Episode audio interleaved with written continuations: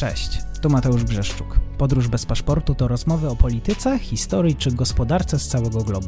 Podcast ze świetnymi gośćmi, którzy chcą się podzielić swoją wiedzą. Zapraszam na YouTube, Spotify i inne platformy streamingowe i nie zapomnij o subskrypcji, jeżeli podoba Ci się to, co robię. Od czasu do czasu pozostajemy w granicach kraju. Wtedy zapraszam na wyjątkowy odcinek Podróż po Polsce.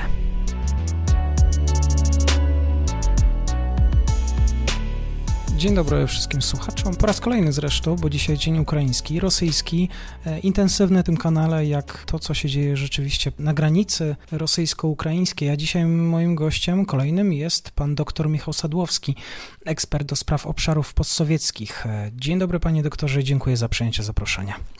Dziękuję najmocniej, dzień dobry Państwu.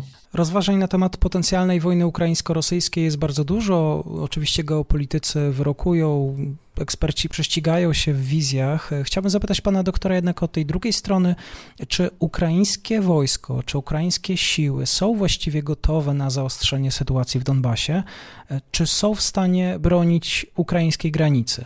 I też czy dotarły właściwie do pana doktora wieści, jakieś analizy, czy ukraińskie wojska mają jakiś ustalony plan działania na te rosyjskie prowokacje?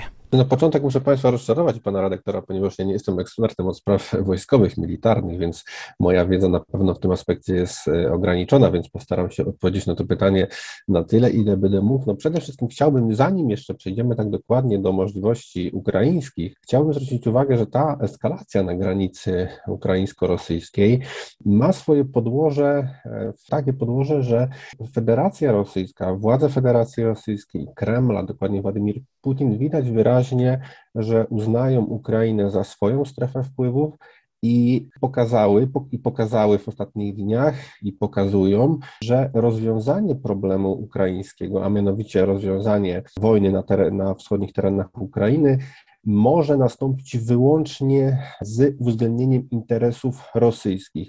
To jest bardzo ważne, ponieważ już my tutaj w Europie troszkę i też nawet troszeczkę w Polsce może przywykliśmy, że ta wojna, ten konflikt to jest coś normalnego, bo troszkę o nim zapominamy, natomiast Rosjanie tutaj bardzo może wyprowadzili nas z pewnego snu, że tam wszystko spokojnie, że mimo konfliktu Ukraina może się rozwijać. Nie. Rosjanie powiedzieli twardo i Rosjanie też wykorzystali sytuację, przede wszystkim z COVID. Rosjanie tę sytuację wykorzystują, bo widać, że świat jest, szczególnie zachodni, jest osłabiony, jest w lockdownie, są silne konflikty wewnętrzne, konflikty na linii społeczeństwa, rządy, jest problema ze służbą zdrowia, są bardzo poważne problemy strukturalne na linii w NATO, pomiędzy też Turcją a NATO, pomiędzy Stanami a NATO i mamy nowego prezydenta Stanów Zjednoczonych, którego retoryka jest o wiele twardsza w kwestii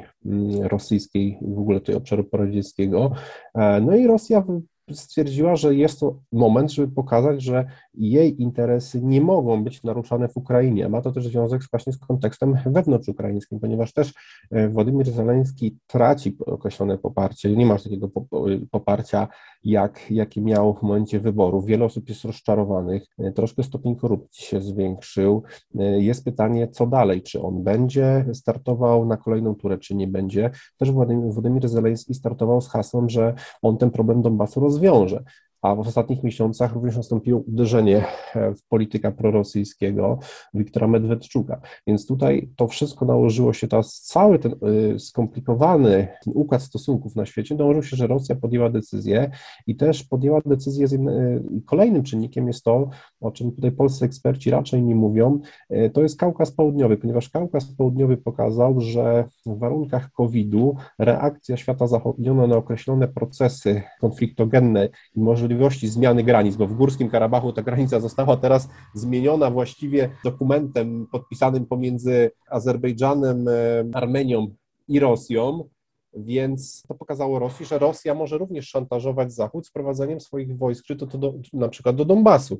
Jest też kwestia związana z Aleksiejem Nawalnym, być może chęć odwrócenia uwagi. Jest też kwestia taka, że powrócę jeszcze tutaj troszkę tutaj chaotycznie, ale muszę to powiedzieć, ponieważ jest też kwestia taka, że mamy wybory w tym roku w Federacji Rosyjskiej, natomiast padły bardzo mocne słowa Bajdena o Putinie, a to bardzo uderzyło w legitymację Putina, ponieważ no, jeżeli są jakieś insynuacje, czy głowa innego państwa mówi o tym, że druga strona może być mordercą, zabójcą, to również nakłada się na pewien obraz. Jest kwestia Nord Streamu, jest kwestia Białorusi, więc tutaj Rosja działa w bardzo szerokim spektrum, a Rosjanie myślą zupełnie inaczej niż, znaczy może nie zupełnie, ale w wielu aspektach inaczej niż my. Natomiast co do Ukrainy, widać wyraźnie, że Ukraińcy bardzo wnikliwie śledzą te procesy. Ukraińcy też troszkę lepiej rozumieją Rosję, Kreml niż my, co jest naturalne, bo to nadal jest pewna wspólnota cywilizacyjno-kulturowa, czy pozostałości tej wspólnoty. Ukraińcy widać nie dali się sprowokować. I to jest bardzo ważne, ponieważ Ukraińcy nie dali się sprowokować, bo jeżeli daliby się sprowokować, to mogłoby dojść na przykład, nie wiem, do jakiegoś prowadzenia określonej ilości wojsk na terenie Donbasu, mogłoby utrudnić sytuację rozwiązania tego konfliktu. Natomiast armia ukraińska, z tego co do mnie docierają jakieś tam analizy, czy też relacje moich znajomych, wskazują, że jest to armia, która o wiele nowocześniejsza, nie jest to armia sprzed 2014 roku, jest to armia, która wykorzystuje wzorce zachodnie, która codziennie, przecież ta armia codziennie, można powiedzieć, walczy, codziennie znajduje się w szyku bojowym. Tutaj też mogę polecić Państwu analizy OSW, tam na przykład analityka Andrzeja Wilka, który w tym zakresie to dokładnie przedstawia. To teraz drugie pytanie, które często przewija się w komentarzach, więc to jest ukłon do tych, którzy zwracali na to uwagę. Stany Zjednoczone sprzedają broń Ukrainie, z kolei Ukraina do niedawna była największym dostawcą broni Rosji. Czyli tak, interesy sobie, gospodarka sobie, a sytuacja spod granicy sobie. Znaczy, tak jak powiedziałem, że ja nie jestem ekspertem od spraw wojskowych, więc ja tutaj nie znam dokładnych wolumenów, jakie podzespoły, czy jakie elementy tutaj przemysłowe są sprzedawane.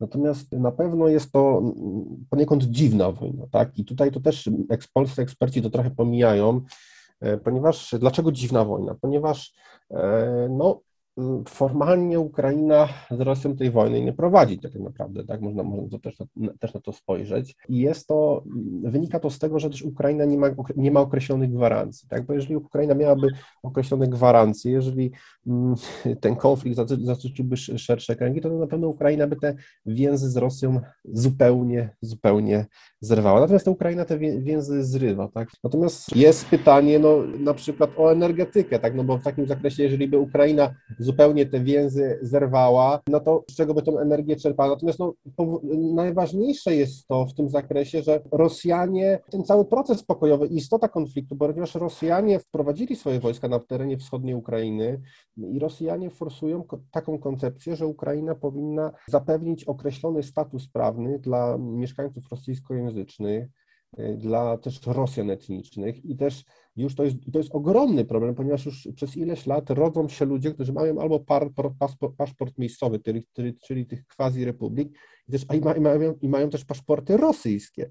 I tu Ukraina jest w bardzo trudnym położeniu, ponieważ wojna w Ukrainie to nie jest kwestia też takiej gry komputerowej, kiedy na planszy możemy przedstawiać pionki, bo to też jest realne życie. Ludzie, którzy podejmują decyzje w Kijowie, w Moskwie, ale w Kijowie, tak stoją na co dzień przed takimi dylematami, czy idziemy, zaostrzamy ten konflikt, czy też w miarę możliwości, gdzie jest możliwe, to prowadzimy negocjacje i dyskusje, żeby tych ludzi mniej ginęło, żeby tych wojskowych mniej ginęło, też żeby tyle pieniędzy nie szło na ten konflikt i trzeba przeczekać Władimira Putina, więc to jest bardzo istotne, a Rosjanie też grają ten konflikt, rozpisują sobie na lata, więc na pewno wygra ten, który to wszystko przetrzyma. Panie doktorze, bardzo dziękuję za przyjęcie zaproszenia, za ten krótki komentarz i mam nadzieję, że do usłyszenia.